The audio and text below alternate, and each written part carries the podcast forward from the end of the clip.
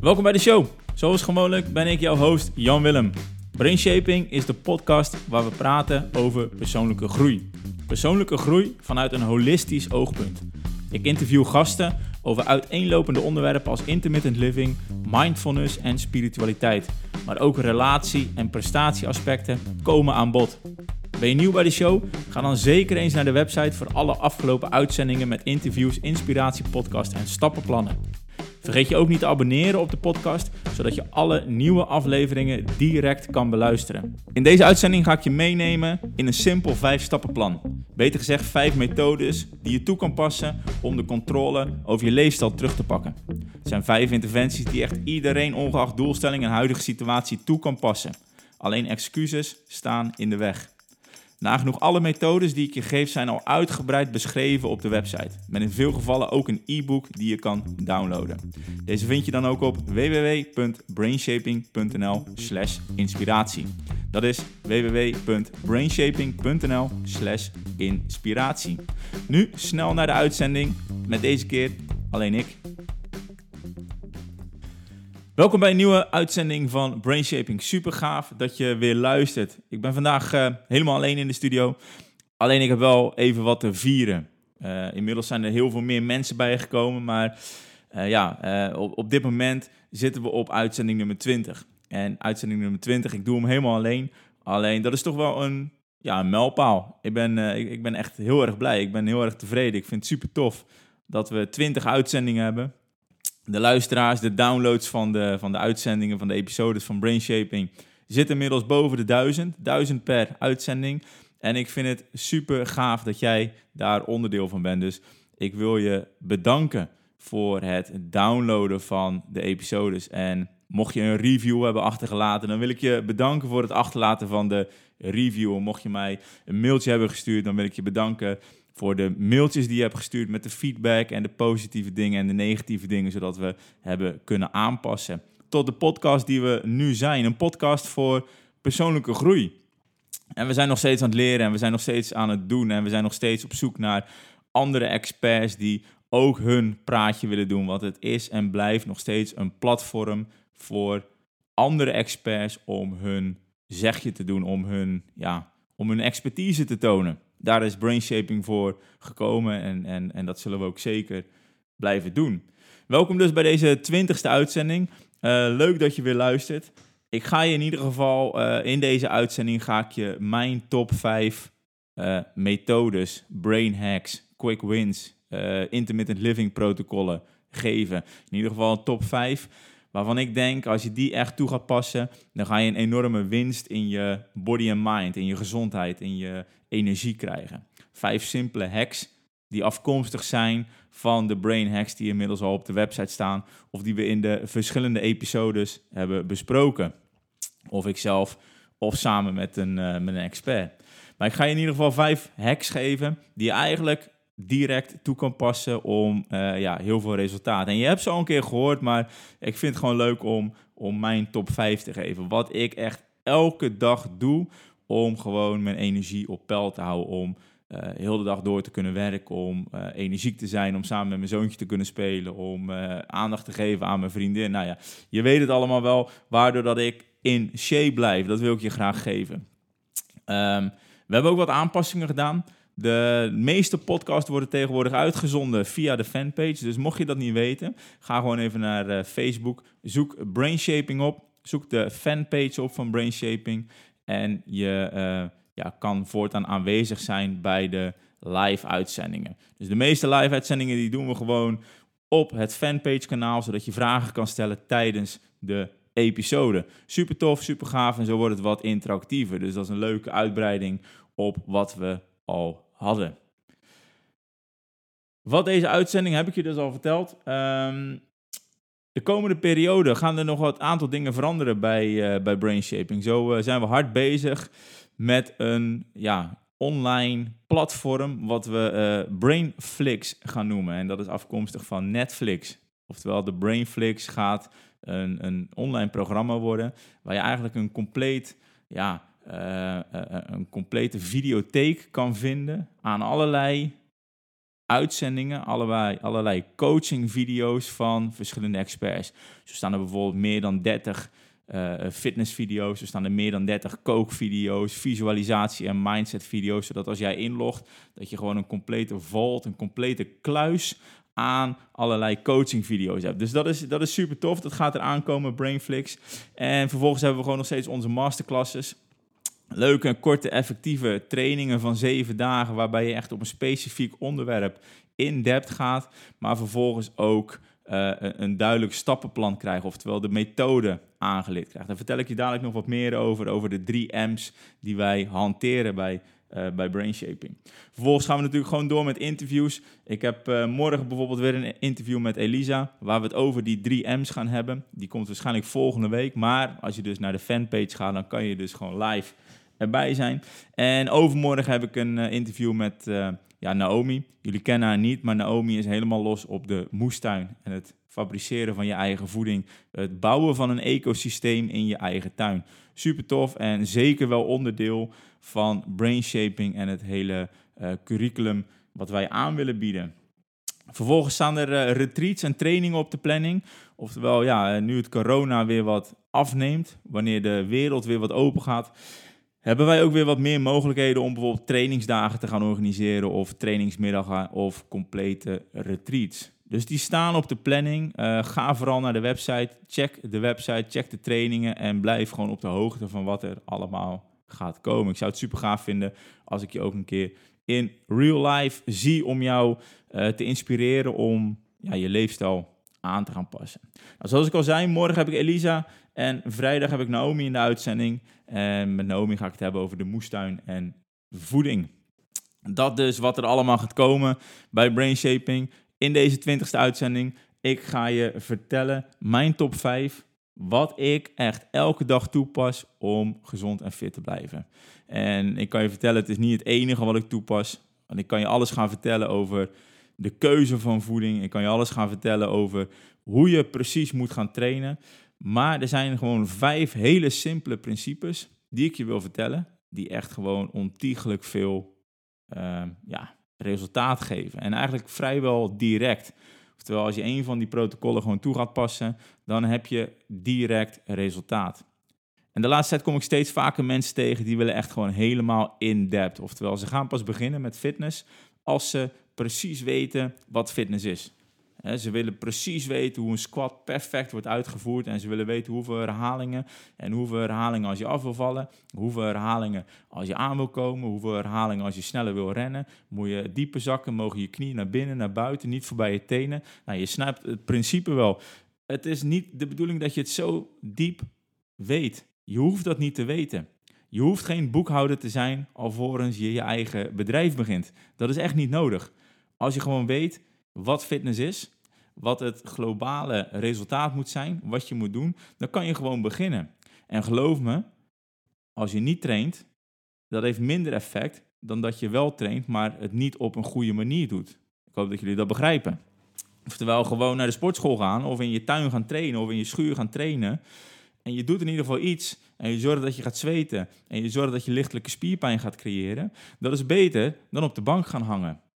En als je echt verkeerd beweegt, ja, dan ga je toch zeker wel uh, de kwaaltjes merken aan je lichaam. Dan ga je last van je knie krijgen, dan ga je last van je uh, rug krijgen, dan ga je last van je schouders krijgen. Dus dan gaat je lichaam wel protesteren en die gaat communiceren met jou dat het op dat moment niet ideaal is. En als het goed is, ga je dan bijvoorbeeld de intensiteit terugnemen. Of je gaat misschien op een andere manier bewegen. Of je gaat meer rust pakken. Want dat is misschien wel eens uh, de sleutel bij fitness. Maar daarover later meer. Ik wil die alleen maar aangeven. Je hoeft niet perfect intermittent fasting toe te passen of te fitnessen om het resultaat van intermittent fasting of van fitness te krijgen. Ga nu gewoon eens beginnen. Zorg dat er triggers in je leven zijn. Triggers in je leefstijl. En die, die geef ik heel vaak aan. Als je bijvoorbeeld supplementen wil nemen, zet ze op je aanrecht. Daar, daar ga je naartoe na het eten. Dus dat is een hele grote trigger dat je die gaat nemen. Zet bij een sitting break bijvoorbeeld, dat je om het uur opstaat, zet gewoon een timer. Dat je na 60 minuten even gaat bewegen. Ik doe het ook. Ik ga, ik, mijn, mijn hoofd telt niet 60 minuten af, maar mijn horloge wel. Of mijn telefoon wel. Hij gaat gewoon piepen. Ik ga springen. Of ik ga doen. Ik ga jumping jacks maken.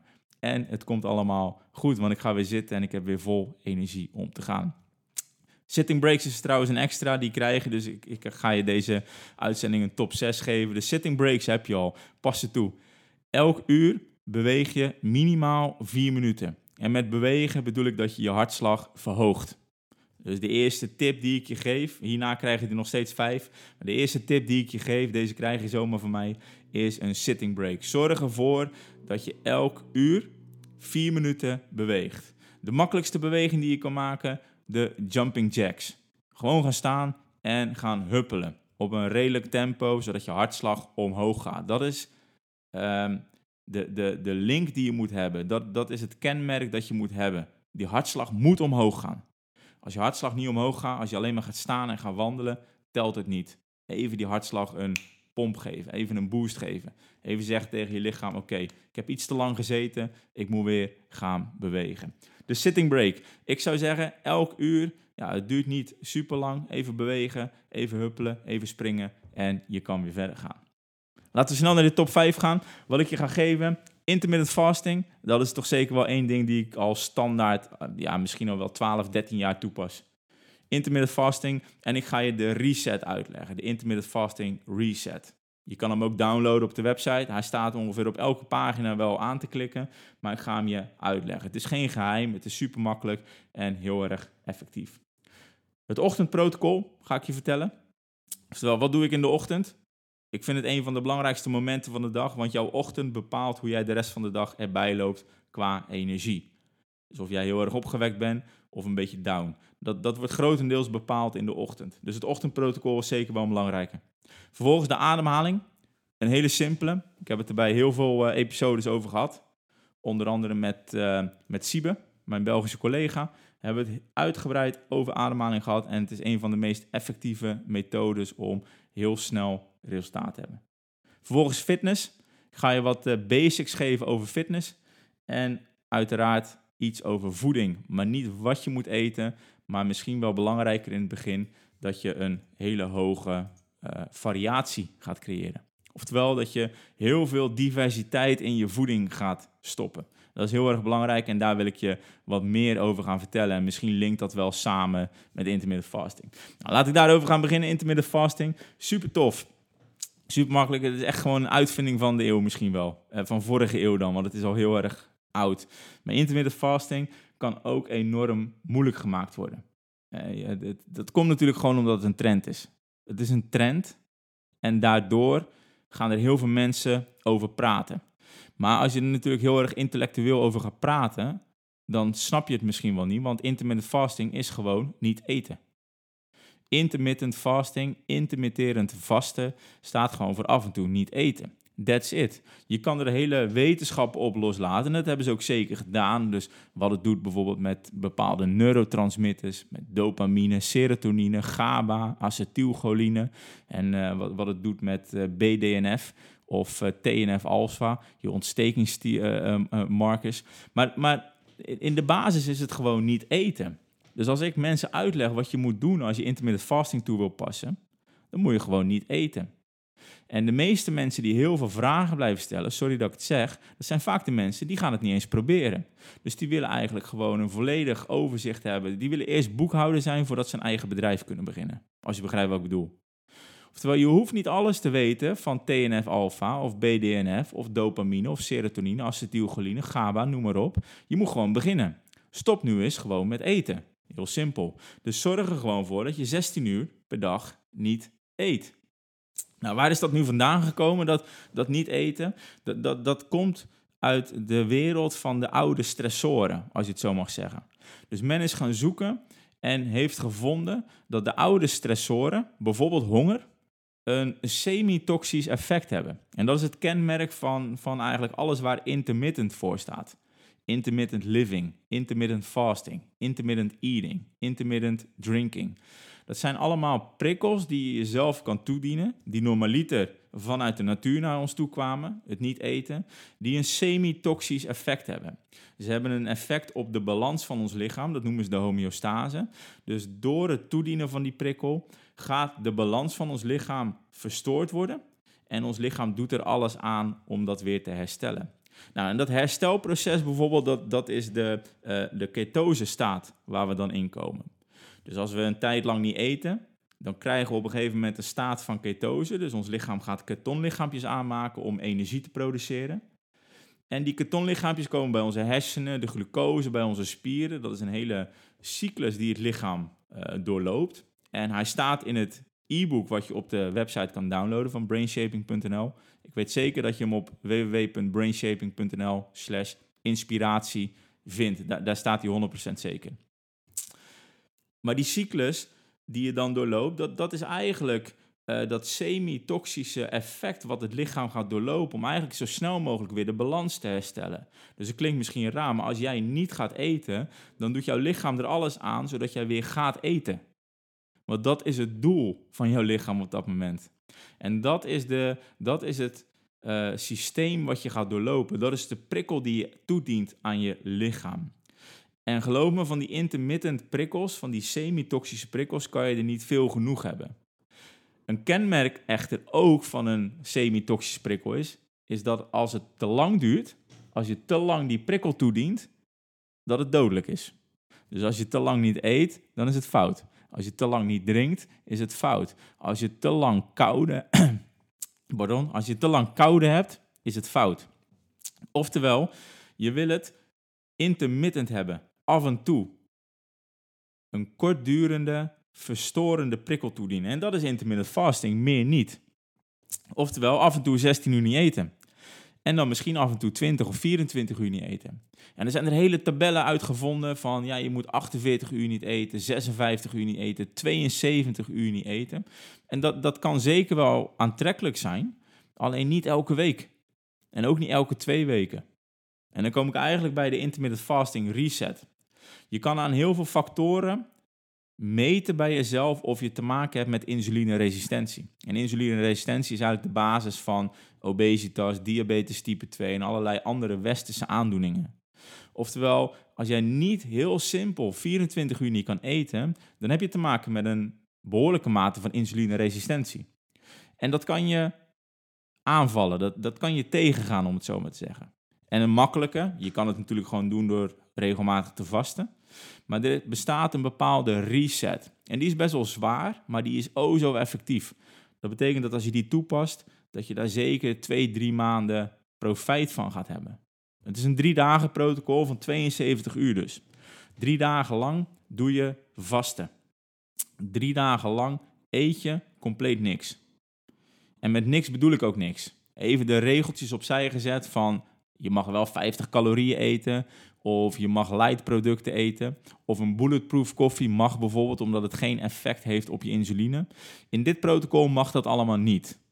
Ja, het is natuurlijk je eigen keuze of je het wel of niet doet, maar als je het echt 100% perfect wil doen, dan doe je dat gewoon niet. Ik ga niet een discussie met je aan of het nu wel je vaste breekt of niet je vaste breekt. In dit protocol gaat het gewoon niet. Dus 72 uur ga je vasten. Dat is deel 1 van dit intermittent fasting protocol, van de intermittent fasting reset. Vervolgens de eerste dag van die 72 uur, oftewel de eerste 24 uur van die 72 uur, doe je ook niks drinken. En niks drinken is hetzelfde als niks eten, helemaal niks. Ook geen water, ook geen koffie, ook geen thee. Die andere 48 uur, wanneer je nog steeds niks eet, maar wel weer mag drinken, drink je puur en alleen water meer niet. Dus even een overview.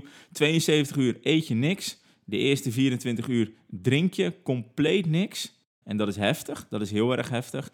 En de laatste 48 uur van die 72 uur vast doe je alleen maar water drinken. Dat is de 72 uur vaste reset. En ik moet je even een, ja, side note geven dat als je het niet trekt, als je duizelig wordt of misselijk wordt of enorme koppijn krijgt, et cetera, stop er gewoon mee.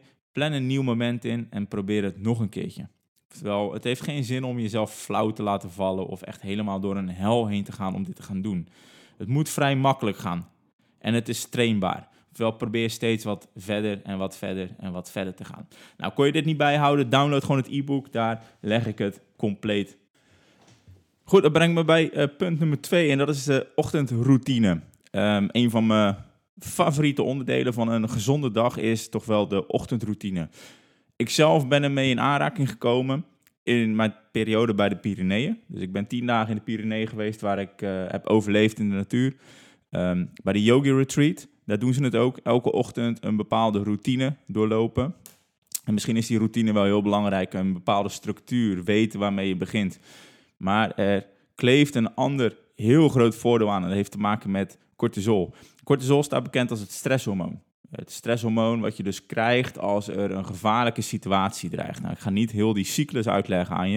Het heeft te maken met cortisol, adrenaline en nog een aantal andere hormonen. Wat belangrijk is, is dat je weet dat de opstaanreactie een cortisolpiek is. Oftewel, je krijgt een enorme boost aan cortisol. En als die op zijn hoogtepunt is, word je natuurlijk wakker. Dat, is dat, is, dat is het bioritme eigenlijk. Melatonine, cortisol. Maar met name in de ochtend, die hoge piek aan cortisol, die kan je wel gebruiken om op te staan. Maar die kan je niet echt gebruiken om je dag lekker fit door te komen. Die cortisol, die blokkeert als het ware uh, bepaalde hersenstaten. Nou, ik heb het over hersenstaten op de website. Ik zal de link erbij zetten. Maar die hersenstaten kan je kort gezegd indelen in een stressvolle staat, in een survival staat of in een staat van flow, creativiteit. Um, dingen gebeuren zomaar plotseling en op het goede moment. Misschien ken je dat wel.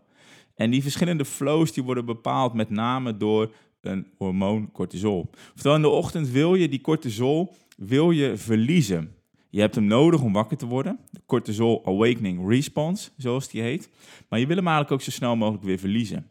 Dus het is heel erg aantrekkelijk om in de ochtend, in jouw ochtendroutine, jouw volledige routine, een uh, fase in te bouwen waarin je beweegt. Beweging waarbij je hartslag omhoog gaat, zodat jouw cortisolniveau omlaag gaat. Nou, dat geeft niet één op één een link met elkaar. Uh, bepaalde bewegingen, bijvoorbeeld echt gewoon fitnessen, heeft veel meer effect. Of een stukje gaan sprinten dan het langzame werk. Maar laten we beginnen met bewegen. Zorg ervoor dat je in de ochtend een beweging inlast van ongeveer 20 minuten. Het meest aan te raden is als je dat direct doet. Ik weet op dit moment is onze expert Elisa het aan het doen voor je in de Wat Als serie op de website. Wat als ik elke ochtend 20 minuten lang intensief beweeg. Dus mocht je daar interesse in hebben, luister dan even aan het einde van de week naar haar uh, video, haar uh, educatie. En dan, en dan weet je precies wat voor effect het heeft op iemand die het nog nooit had toegepast. Maar in ieder geval, de ochtendroutine bestaat dus onder andere uit bewegen. Ik kan je hem helemaal geven. Wat ik zelf doe als ik opsta, dan ga ik onder de koude douche staan. Drie minuutjes. Vervolgens ga ik naar buiten. Dan doe ik of bootcamp, of ik doe hardlopen, of ik doe een fitnesssessie. Of ik doe gewoon heel simpel lichte bewegingen. Met lichte bewegingen bedoel ik, ik kan gerust uh, eh, 20 minuten lang op een trampoline staan. Of bijvoorbeeld jump ropes of jumping jacks maken. Maar in ieder geval, ik ga bewegen, ik ga bewegen, ik ga bewegen. Ik zorg ervoor dat mijn lichaam aangezet wordt. En daar gaat het om. Nou, vervolgens ga ik een bodyscan doen. Kunnen we je ook alles over vertellen, maar dat maakt de hele ochtendroutine compleet. Maar met name op gebied van het verliezen van die cortisol, of beter gezegd het verlagen van die cortisol, wil je een intensieve beweging doen in de ochtend. En intensief is relatief voor iedereen. voor de ene kant zijn hele zware hittraining en voor de andere kant zijn alleen al wandelen dat dat al zwaar is. Maar in ieder geval zorg ervoor dat je gaat bewegen. Geef dit twee of drie weken de kans dat je elke ochtend als eerste gaat bewegen tijd aan jezelf besteedt. Nadenk over wat je die dag gaat doen. Zorg dat je hoofd leeg is. Geen stress in de ochtend, zoals nieuws lezen, Facebook lezen of eh, ja, in ieder geval iets met je telefoon. Maar besteed tijd aan jezelf in de zin van een koude douche, stukje bewegen, stukje trainen, misschien een bodyscan, visualiseren, meditatie, misschien iets van ademhaling. Zorg er gewoon voor dat je ongeveer 45, 60 minuten gewoon puur alleen aan jezelf besteedt. Dit is naast intermittent fasting een van de dingen die ik echt elke dag doe. dat brengt me bij de volgende waar ik het over wil hebben en dat is ademhaling. En ademhaling is een hele belangrijke en je kan niks anders doen dan het met me eens zijn dat we op dit moment heel de dag door een hele stressvolle ademhaling hebben. Als je goed op gaat letten naar je ademhaling, op je ademhaling, wat het al automatisch tot rust brengt, is dat je een hele snelle oppervlakkige ademhaling hebt. Men ademt ongeveer als ik de getallen nog helemaal uit mijn hoofd weet, maar daar hebben we het over in het artikel wat op de website staat. Uh, de, de, de ademhaling als medicijngids. Dat we ongeveer 80.000 keer per dag ademen en dat zou hooguit 40.000 keer moeten zijn. Dus we hebben door onze stressvolle situaties hebben we ongeveer een verdubbelde ademhaling. Nou, wat heeft dat nou voor nadelen? Want nu denk je misschien, ja prima, dan adem ik toch lekker 80.000 keer in plaats van 40 of 60.000 keer. Wat maakt dat uit? Maar dat heeft heel veel gevolgen voor je lichaam. Zo zet je bijvoorbeeld je hypothalamus. En je hypothalamus is een centrum in je hersenen. En je kan hem zien als de dirigent van je lichaam. Hij regelt de bloeddruk, je hartslag, je temperatuur, je spierspanning, je vetmetabolisme, je koolhydraatmetabolisme. Eigenlijk is het gewoon het baasje van je lichaam. Hij bepaalt of er energie gaat naar de organen of naar je immuunsysteem. Het is, een, het is echt een, een, een, ja, een directeur, een manager van heel je lichaam. Dus het is heel belangrijk dat hij goed doet wat hij moet doen. Een verkeerde ademhaling zorgt er onder andere voor dat je de hypothalamus aanzet tot het stresssysteem. Oftewel, de hypothalamus zet continu het stresssysteem aan als wij een hele oppervlakkige ademhaling hebben. Dat is ook niet moeilijk, want wij creëren een lichaamshouding door die verkeerde ademhaling, wat enorm veel stress geeft. Dus onze hypothalamus, onze hersenen, kunnen niks anders doen dan die stressreactie aanzetten. Tweede nadeel is dat je maar ongeveer 40, 50 procent van je longcapaciteit gebruikt. Dus misschien kan je nu wel denken van, hey, elke keer als ik ga wandelen ben ik snel buiten adem. Elke keer als ik ga sporten hou ik het niet vol. Maar een korte, oppervlakkige ademhaling, door de borst met name, zorgt ervoor dat je maar 40 tot 50 procent van je longcapaciteit gebruikt. Dus het is natuurlijk heel aantrekkelijk om af en toe terug te gaan vanuit die oppervlakkige ademhaling. En het vermindert de energie en het hoopt de CO2 op. Oftewel, een diepe ademhaling voert de CO2 af, de, de, de, de stoffen die je eigenlijk niet kan gebruiken in je lichaam. En het vermeerdert energie en een oppervlakkige, uh, snelle ademhaling vermindert de energie en verhoogt de CO2 in je lichaam. Dat zijn allemaal dingen die kan je niet gebruiken. En dat wordt onder andere gecontroleerd door de hypothalamus. Nu zijn er verschillende ademhalingsoefeningen die je in kan zetten. En dit is een overview. Mocht je echt veel meer willen weten, ik heb onlangs een uitgebreide uitzending opgenomen met Siebe, uh, Siebe de Belgische KPNI-therapeut, mijn collega, waar we uitgebreid praten over ademhaling.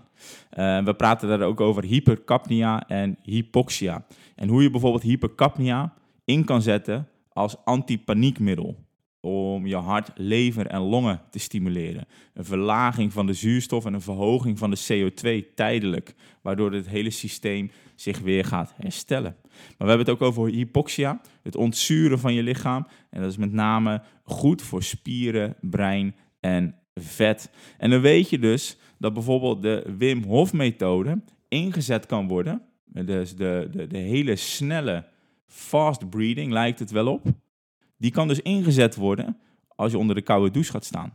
Want het zorgt ervoor dat je een verlaging krijgt van je pijnprikkel, van je pijnreceptoren. Dus als je eerst zo'n ademhaling doet en dan onder de koude douche gaat staan, voel je gewoon minder. En dat is ook het hele trucje. Ik wil niet zeggen dat ik hem 100% beheers, maar dat is wel het complete trucje wat er dus gebruikt wordt. Dus bij de ademhaling praten we met name over hypoxia en hypercapnia. In het artikel leggen we perfect uit wat het is. En in de uitzending praten we er echt gewoon diepgaand over. Het is de meest beluisterde uitzending op dit moment. Dus ik raad je echt aan om die eens een keertje te gaan beluisteren. Nu nog een aantal voorbeelden, want ja, zonder het allemaal te weten, kan je gewoon heel makkelijk ademhaling toepassen. Het is misschien wel een van de makkelijkste interventies die je echt gewoon ja, à la minuut kan doen. Misschien zelfs als je aan het werk bent, aan het douchen bent. Je kan het zelfs doen als je aan het wandelen bent, als je uh, wakker wordt, voordat je gaat slapen. Er zijn zoveel momenten dat je ademhaling toe kan gaan passen. Nou, een van de makkelijkste is misschien wel de square breathing. Square breathing is dat je een vierkante ademhaling hebt. Dat betekent dat je dezelfde aantal seconden inademt, vasthoudt, uitademt en weer vasthoudt. Oftewel inademen, 4 seconden bijvoorbeeld.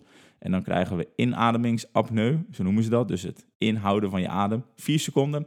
Uitademen, 4 seconden. En uitademingsapneu, 4 seconden. Dan heb je een vierkantje gecreëerd. Nou, hoe groter dat vierkant wordt, hoe beter. Nu denk je misschien, ah, 3, 4 seconden, dat is niks. Ik wil je uitdagen om het eens 5 minuten te proberen. Um, het is best wel heftig. Het is best lastig. Maar je gaat ook merken dat als je over een bepaald punt heen bent, als je dus in die ademhaling je ontspanning kan vinden, dat het opeens super makkelijk wordt. Dus in het begin ga je een beetje uitgeput raken en denk je van hé, hey, ik heb geen zuurstof meer. En dan is de kunst om te gaan ontspannen. Dus ga lekker in het zonnetje zitten, op een bankje, ga het proberen en het komt goed. Een tweede, dat is dan een tegenovergestelde, dat is die hyperventilatieoefening. En die gaat zoals je denkt dat die gaat. Je pakt een grote zak en je gaat erin ademen. Nou, dat doe je ongeveer anderhalf, twee minuten. En dan krijg je dus een enorme zuurstofgebrek. De ademhalingen zijn geen wedstrijdje. Dat benadrukken we in het artikel. Als in de podcast zelf zeggen we heel duidelijk: het is geen wedstrijd. Het is geen wedstrijd van kijk mij het langst ademhalen en kijk mij het langst mijn adem inhouden, et cetera. Het is puur alleen voor jezelf om een prikkel uit te delen. En dat is weer die intermittent prikkel. Die semi-toxische prikkel waar ik het in het begin van deze uitzending over had. Die wil je toedienen op je lichaam en die wil je hebben. En als je dat goed toepast, kan je ademhaling, kan je intermittent fasting en kan je uh, het ochtendroutine, dus bewegen, kan je eigenlijk altijd doen. Je kan zelfs ademhaling toepassen in je ochtendroutine. Komen we bij het volgende. Dat is fitness. En misschien wel een van mijn meest favorieten. Omdat ik, ja, ik heb 15 jaar lang heb ik in de fitness gewerkt. En ik vind het geweldig. Maar fitness wordt wel vaak verkeerd begrepen. Mensen denken dat ze gelijk de superzware hittrainingen moeten doen die ze tegenwoordig op Instagram tegenkomen. Volg een influencer op gebied van beweging en je krijgt de meest bizarre workouts te zien die je uh, voor je kan halen. En ik wil eigenlijk teruggaan naar het begin van deze podcast waar ik zeg, je hoeft niet compleet alles te weten om fitness toe te passen. Laten we fitness nu eens gaan zien als gewoon bewegen. Bewegen, bewegen, bewegen. Het belangrijkste bij fitness is dan ook misschien wel en dat staat aan de onderkant van de omgekeerde piramide. En ik geef het artikel er weer bij waar ik hierover praat. Maar er wordt een omgekeerde piramide gevormd. En aan de onderkant staat gewoon dat je eerst een basisgeheugen op moet bouwen. Dat betekent gewoon dat jouw lichaam een spiergeheugen op moet bouwen. Dat heeft niks meer en niks minder te maken met het feit dat geoefende trainers, geoefende atleten, niet meer hoeven na te denken over de basis.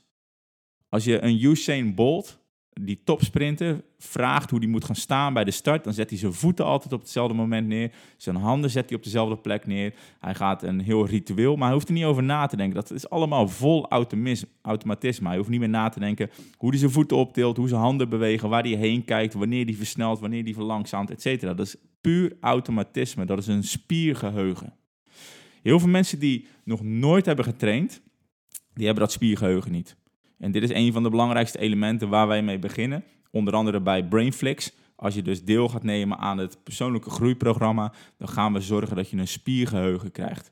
Gewoon basisbewegingen, zonder gewicht, zonder fitnessattributen, zonder wat dan ook, om er in ieder geval voor te zorgen dat jouw lichaam weer de basisbewegingen gaat herstellen. Vervolgens kan je steeds verder gaan, want dan kan je die basisbewegingen met gewicht gaan doen. Dan kan je die basisbewegingen met gewicht op snelheid gaan doen. En dan kan je die basisbewegingen met gewicht op snelheid in bepaalde protocollen gaan doen. En dan krijg je de welbekende hittrainingen voor je kiezen. Nu is het nadeel dat als je te snel begint met enorm zware hit-trainingen, dus high-intensity intervaltrainingen, dus wel bekende Instagram-trainingen om het zo maar te zeggen, dus rennen, vliegen, springen en, en echt gewoon continu tot het maximale, dan ben je niet je spiersysteem, niet je hormonale systeem, niet je neurotransmittersysteem aan het trainen wat je wil hebben, maar dan ben je puur alleen maar je stressprikkel aan het uitdagen. Dan ben je stress threshold, zoals ze dat zeggen, je grens aan het prikkelen. En dan ga je op een gegeven moment overheen. Dan ga je op een gegeven moment kei en keihard overheen en dan krijg je blessures, heb je geen zin meer, krijg je energieproblemen, krijg je allerlei problemen en pijnklachten. Dat wil je dus niet hebben. Oftewel, je moet op je eigen niveau beginnen. Dat kan niet anders. Je kan niet, als je nog nooit hebt bewogen, kan je opeens denken: hé, hey, mijn buurman die loopt een marathon, ik ga ook een marathon lopen. Ongetwijfeld dat je hem gaat halen, hoe dan ook. Maar of het goed is voor je lichaam, dat is een tweede. En de meeste sportscholen, en geloof me, ik heb er heel veel van binnen gezien, want ik ben al een tijdje niet meer sportschool-eigenaar, dus ik train bij andere sportscholen, die snappen dat principe niet. Die behandelen mij, en ik, ik niet niks te nadenken, maar ik fitness vanaf mijn zestiende en ik ben op dit moment 35 jaar. Die behandelen mij precies hetzelfde als iemand die nog nooit heeft gefitnessd. Dat kan niet. Ik heb al, ik heb al 16 jaar spiergeheugen. Dat, dat, dat is onmogelijk om dat te vergelijken met iemand die nog nooit heeft getraind, die nog nooit een gewicht heeft aangeraakt, die nog nooit bepaalde intensiteit heeft ervaren. Heel, heel simpel, een laatste voorbeeld om dit misschien goed te begrijpen. En daarna vraag ik je eigenlijk om de episode van fitness te luisteren en um, de, de, de artikelen over fitness te gaan doen. Als je iemand die al 20 jaar traint vraagt om twee minuten voluit op een roeimachine te gaan en zo ver mogelijk te komen. En je vraagt dat precies hetzelfde aan iemand uh, die nog nooit heeft getraind. Dan gaan ze allebei op die roeimachine zitten en ze gaan twee minuten lang gaan ze zo ver mogelijk komen. Nou, de eerste vraag is wie zal er verder komen? Dat zal waarschijnlijk die getrainde atleet zijn.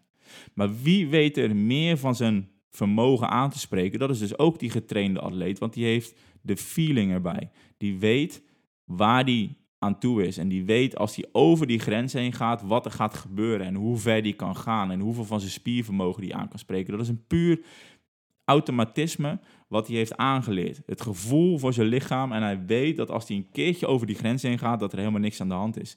Die niet getrainde atleet, die durft niet eens in de buurt van die grens te komen. Terwijl dat kunnen we ook niet vragen. Het heeft alles te maken met spiergeheugen, met snelheid, met kracht, om uiteindelijk dus die zware hit-trainingen te doen. Moreel van het verhaal is dat ik je eigenlijk wil vertellen: ga wel beginnen, maar start gewoon met goed uh, afgestemde workouts die voor jou toepasbaar zijn. Zorg ervoor dat je een spiergeheugen op gaat bouwen en zorg ervoor dat je het heel erg vaak gaat doen. Komen we bij het laatste onderdeel, de laatste tip. Ik heb jou verteld over intermittent fasting, de ochtendroutine, ademhaling, fitness en we gaan het nu hebben over intermittent eating. Een van de onderwerpen die heel veel is besproken in de podcast. Uh, met name toen de corona in ons land kwam, hebben we heel veel gepraat. Ik met Jerome, Jerome Verbeek, over het weerbaarder worden. Ik heb het met Anne Ruurt, um, uh, osteopaat en KPNI-therapeut collega, hebben we gepraat over de, de darmflora, de microbiome. En daar gaat het eigenlijk over. Het intermittent eating is eigenlijk zorgen dat je een hoge diversiteit krijgt aan voeding in je lichaam. Waarom is dat nu zo belangrijk?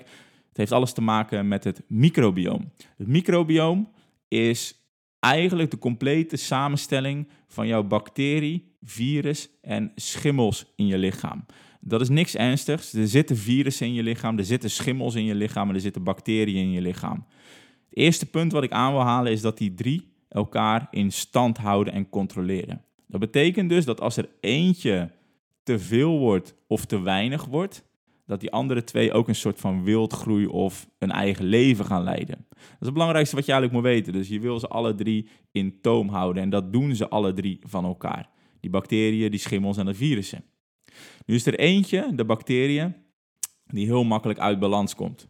Bacteriën die bestaan uit allerlei families en dat zijn er echt miljoenen, gewoon miljoenen. Dus er bestaan miljoenen bacteriën, allemaal onderverdeeld in families en stammen. En daar ga ik je niet mee vervelen. Ik zou zeggen, sla Wikipedia een keer open en dan leer je daar echt alles over. Is dit belangrijke materie? Zeker, heel erg belangrijk. Want als er een verkeerde bacteriestam in je lichaam leeft, kan er best wel eens wat narigheid ontstaan.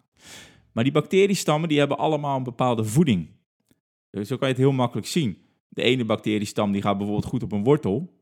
En de voeding die in die wortel zit, en de andere bacteriestam gaat misschien goed op, ik zeg maar wat, een stukje vis of gambaatjes of misschien een, een abrikoos. Het gaat er met name om dat verschillende voeding verschillende bacteriën voeden. Nou, wat is er nu zo belangrijk aan dat microbioom? Het is eigenlijk jouw tweede uh, brein, zo zeggen ze dat. Er zit een verbinding tussen jouw brein en jouw, en jouw darmen dat noemen ze de nervus vagus en die communiceert met elkaar. Waar ze nu achter zijn gekomen, is dat er 150 maal meer genen zitten in je darmen dan in je hersenen. Dus jouw darmen hebben een 150 keer belangrijkere functie als het gaat om de aanmaak van neurotransmitters, dat is wat genen doen, als het aanmaakt om, om, om de communicatie tussen verschillende cellen in je lichaam, dan je hersenen.